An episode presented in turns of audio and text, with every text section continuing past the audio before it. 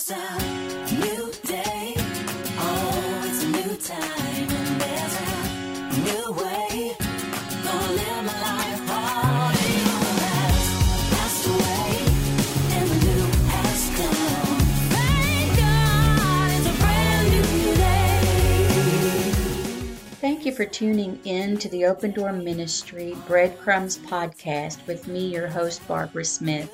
We are here to share our blog articles with you in an audio format. We know that people are very busy and constantly on the go, but we all still need daily inspiration in our lives. It is our goal to share a few thought provoking morsels that will challenge you to stay actively engaged in the Word of God. His Word is the bread of life.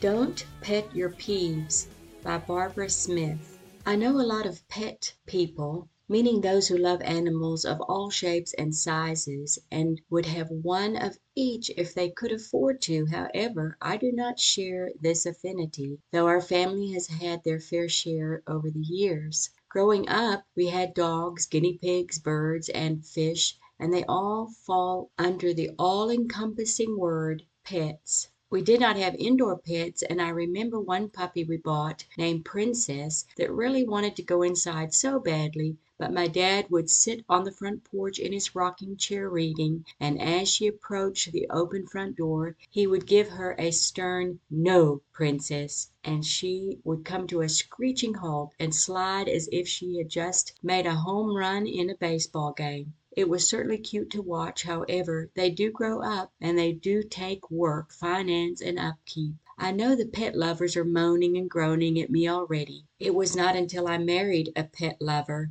that I experienced the real amount of work that goes into owning pets, because this began an entirely new stage of indoor pets. Over the past forty years, with my wonderful husband, we have had a multiplicity of dogs Petunia the Cocker Spaniel, Florence the Basset Hound, Lady the Fuzzy Mutt, Oscar the Rottweiler, a German Shepherd, and Bo the English Mastiff. We have also had fish and a baseboard eating parrot named Sonny, and his close cousin, the Cockatoo. Then there was Magnum. I will spare you all of the details of this free black cat that my beloved brought home hidden in his zipped up jacket. Let us just clarify that he was far from free. I have come to find out years later that I was probably allergic to cats and didn't realize it at the time because I lived on Benadryl for many years. However, this is in the past. Thankfully no more cats and no more allergies.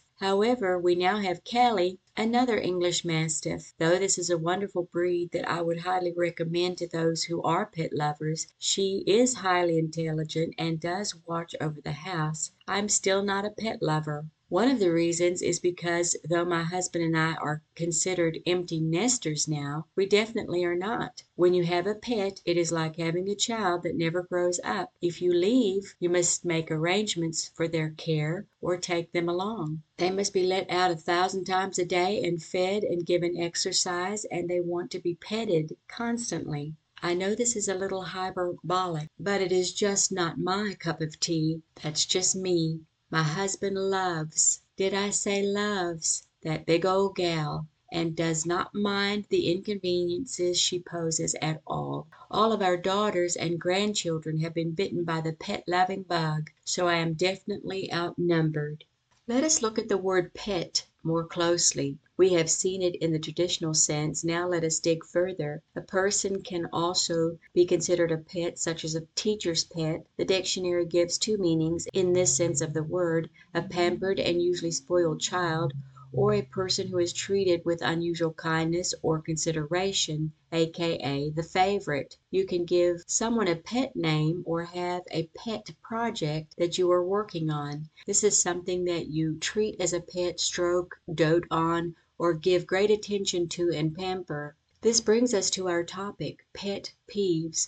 This is an oxymoron. An oxymoron is a combination of contradictory or incongruous words such as cruel, kindness, something such as a concept that is made up of contradictory or incongruous elements. Pet is as we discussed, something warm and fuzzy, at least to the heartstrings, and something that is treated with exceptional care, whereas a peeve is the total opposite. A peeve is a feeling or mood of resentment, a particular grievance or source of aggravation. It comes from the word peevish or peevishness, which means to sulk, feeling anger or to take offence to which was often used regarding pets, therefore the two unlikely words became connected as in pet peeve. My question is why do we pet, pamper, stroke, or dote on our peeves? Because a peeve is something that you dislike so much that it consumes much more attention than it really merits. Things that we consider pet peeves are not necessarily wrong or right, but just things that aggravate or annoy or rub us the wrong way personally. I will be the fall guy and be a little transparent here and give you a few of mine that I can think of right off the cuff. The first one is for all the girls out there. The scenario goes like this you are in a hurry, out in public, and having to use the restroom so badly that you run into the facility and quickly take a seat as to not have that dreaded accident, only to sit down on a wet toilet seat. That can just almost make me come unglued. The thoughts that run through your head are endless. Why in the world did the last person not just sit down? If they wanted to do the hover, why did they not clean up behind themselves? These questions go on and on while you finish your business, then you must proceed to do all the cleaning that they did not do, in addition to cleaning yourself from head to toe. So infuriating. But, alas, not a crime, just inconsideration. Secondly, I hate to see store and brand labels that have been left on garbage cans or containers of any sort. Some of these items have been used for years and the label is already disgusting and filthy. When I see one I literally want to peel it off, no matter where I am. Whether it is in the doctor's office yes, you heard right all that wasted education or in a gas station rest room. It doesn't matter. It drives me crazy. However, it is not a crime and obviously does not concern the owner of the container at all. Lastly, there is a little matter of artificial flower arrangements and bows. I have nothing against them, and over the years there have been great improvements in how they are manufactured and some appear almost real, and I also have some in various places in my own home. However, my pet peeve regarding these is that people take them right out of the box, brand new or from storage, and display them just as is. By this I mean they are meant to be arranged, fluffed, or rearranged, spread out, or whatever word you use for this. Here again, when I see this in offices, bathrooms, or other people's homes, I just want to fix them. Most times I must refrain myself and slap my own hand metaphorically because it is rude to be touching on someone else's decor, but oh, how it bothers me so much. Let us consider once again, though, it is not a crime, it is not right or wrong, it is just what grates against me personally. People using incorrect English is also something that really is like nails on a chalkboard, but we will leave that one for another time. Pet peeves and things that irk us could stem from our upbringing. How we are raised plays a huge part in what we like or dislike based on what we are used to. The one with the labels still left on their containers probably saw this in their own homes, therefore they did not know they needed to be removed or it just did not bother them. Personality could also play a big part in what we find offensive. A laid back person is not really going to worry about the fake flower arrangement that is squashed or crooked. They will just take life in strides and maybe not even notice it, and when they do they will just shrug and go on. Life in general, as it is happening around us, can play a part in what we do and how it is perceived by others. The person who leaves the toilet seat wet could just be self absorbed and intentionally rude, or they could just be having an overwhelming day or have two children in the stall with them that day. They did not realize they were leaving a mess for the next poor sucker that comes along. Society and culture can also play a part in this conundrum of feelings and anxieties regarding things that annoy us. After all, eating with your hands is second nature to people in some countries; however, it is considered not acceptable in others. The fact of the matter is that our pet peeves are just that ours our personal opinions of how things should or should not be, and when things veer from that course, we become irritated, exasperated, and our feathers can get ruffled.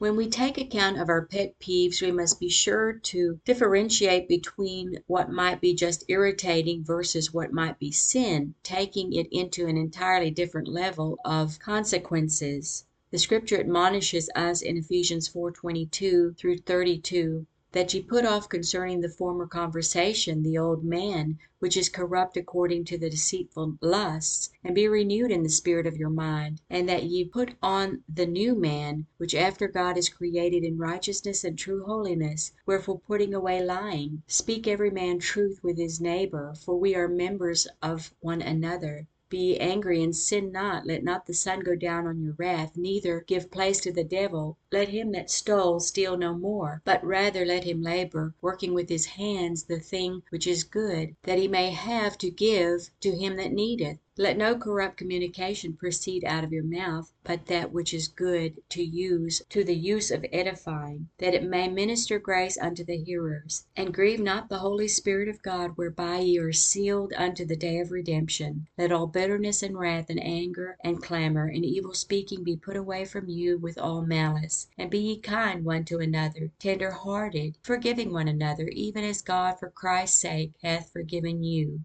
Hebrews 12, 1 3 tells us, Wherefore seeing we also are compassed about with so great a cloud of witnesses, let us lay aside every weight, and the sin which doth so easily beset us, and let us run with patience the race that is set before us, looking unto Jesus, the author and finisher of our faith, who for the joy that was set before him endured the cross, despising the shame, and is set down at the right hand of the throne of God.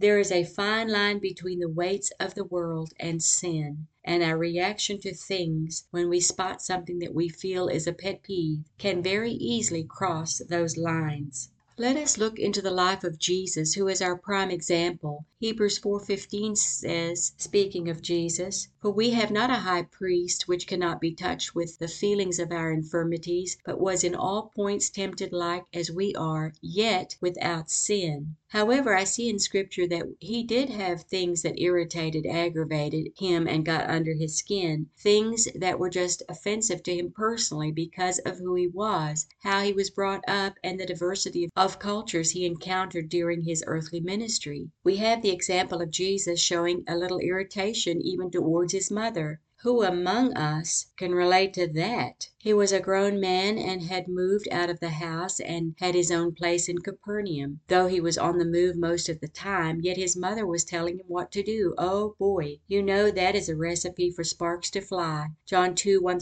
5 gives the account. And the third day there was a marriage in Cana of Galilee, and the mother of Jesus was there. And both Jesus was called and his disciples to the marriage. And when they wanted wine, the mother of Jesus said unto him, They have no more wine. Jesus saith unto her mother, What have I to do with thee? Mine hour is not yet come. His mother saith unto the servants, Whatsoever he saith unto you, do it. He kind of told her to mind her own business, and she just ignored him, as mothers are so good at doing, and continued the instructions to get the problem solved. He was a little annoyed by her pushy behavior, but that was by no means a crime or a sin on either side. Matthew 12:46 50, we see another family incident take place. While he yet talked to the people, behold, his mother and his brethren stood without, desiring to speak with him. Then one said unto him, Behold, thy mother and thy brethren stand without, desiring to speak with thee. But he answered and said unto him that told him, Who is my mother, and who are my brethren? And he stretched forth his hand towards his disciples, and said, Behold my mother and my brethren: for whosoever shall do the will of my Father which is in heaven, the same is my brother and sister and mother.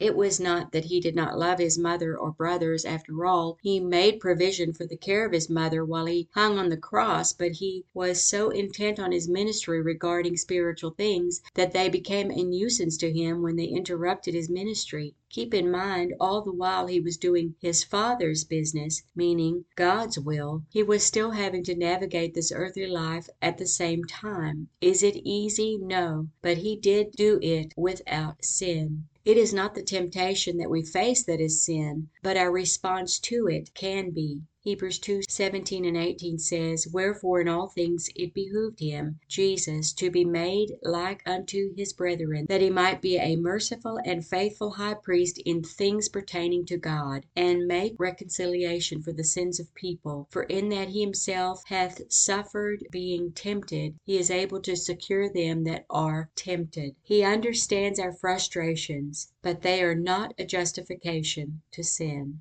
Jesus also became pretty upset with the creation when it did not do that for which it was designed. The tree that was supposed to have fruit that didn't was a source of aggravation to him. Matthew 21 verses 18 through 22 tells us, Now in the morning as he returned into the city he hungered, and when he saw a fig tree in the way, he came to it and found nothing thereon but leaves only, and said unto it, Let no fruit grow on thee henceforward forever. And presently the fig tree withered away. And when the disciples saw it, they marveled, saying, How soon is the fig tree withered away? Jesus answered and said unto them, Verily I say unto you, if ye have faith and doubt not, ye shall not only do this which is done to the fig tree, but also, if ye shall say unto this mountain, Be thou removed, and be thou cast into the sea, it shall be done. And all things whatsoever ye shall ask in prayer, believing, ye shall receive. Though Jesus turned this negative experience into a life lesson, as he was known to do, it sounds like he was just a little hangry, as they say nowadays. He had pet peeves, they rubbed him the wrong way, with questions that followed, just as we do, such as, What is the point of having a tree that does not bear fruit? Why is it full of green leaves, but there is no fruit on it? We can all relate. However, no crime or sin was committed here. What annoyed him did not seem to bother the disciples. When all is said and done, we must know how to differentiate between sin and personal preferences. There are sins and there are weights, as we read in Hebrews 12, and most often when it comes to dealing with other people, it is advantageous to set them all aside. We are being watched, there are witnesses, and there are those who could be the weaker brother without understanding. Jesus ultimately made the gesture of complete surrender in the Garden of Gethsemane in his prayer that we see in Luke 22, and he was withdrawn from them about a stone's cast, and kneeled down and prayed, saying, Father, if thou be willing, remove this cup from me; nevertheless, not my will, but thine be done. Within his flesh he was not too fond of the idea of going to the cross, but he knew it had to be done. Sometimes we must wrestle within ourselves and with our emotions to conquer those feelings of dislike, annoyance, and irritation, and do what is best for all involved, and more importantly, what will please God. Here is a verse to show you how closely weights and sins, likes and dislikes, are related in God's view. Proverbs 6, 16 through 19 tells us, These six things doth the Lord hate, yea, seven are an abomination unto him a proud look, a lying tongue, and hands that shed innocent blood, a heart that devises wicked imaginations, feet that be swift in running to mischief, a false witness that speaks lies, and he that soweth discord among brethren. You can see in these seven things that he first states he hates at least six of them on a personal level; however, secondly, they are an abomination unto him, which has then crossed the line into sin. You can also see in these seven things, keeping in mind this is not a comprehensive study, that they are all things that are done against others or will affect others.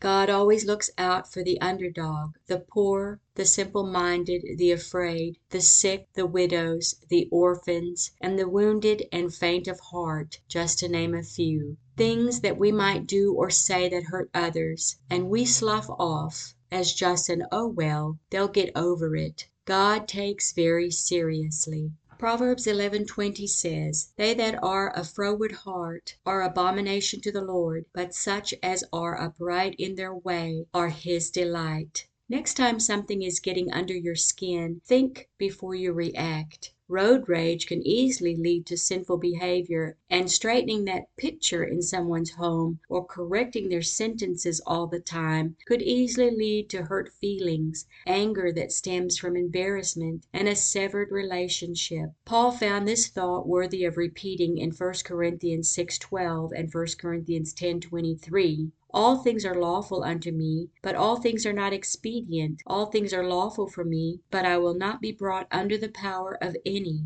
All things are lawful for me, but all things are not expedient. All things are lawful for me, but all things edify not. Before you react to something that is grating on your nerves, having a little conversation with yourself first might be a good idea. Yes, I could do or say that, but should I? What will the outcome or consequence of my actions or statements be? Will someone be hurt in the process? If the answer is yes to the last question, then know this, it will not be pleasing to God. Therefore to you it will be counted as sin. Harsh but true. James 4:17 states, "Therefore to him that knows to do good, and doeth it not, to him it is sin." James had also stated earlier in his writings in James 1:15, "Then when lust has conceived it bringeth forth sin, and sin when it is finished bringeth forth death." We must often put our personal feelings aside, even though something is a pet peeve of ours, and it frosts, galls, chafes, or gripes us, because if it is not put aside it could become sin to you. Stop petting your peeves by giving them more attention than they deserve. Don't let your pet peeves get the best of you and ultimately be the death of you. Remember today that something you do might be a pet peeve to somebody else.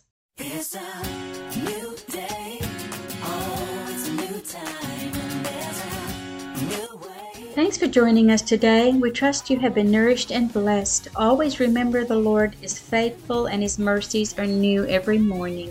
Until next time, God bless.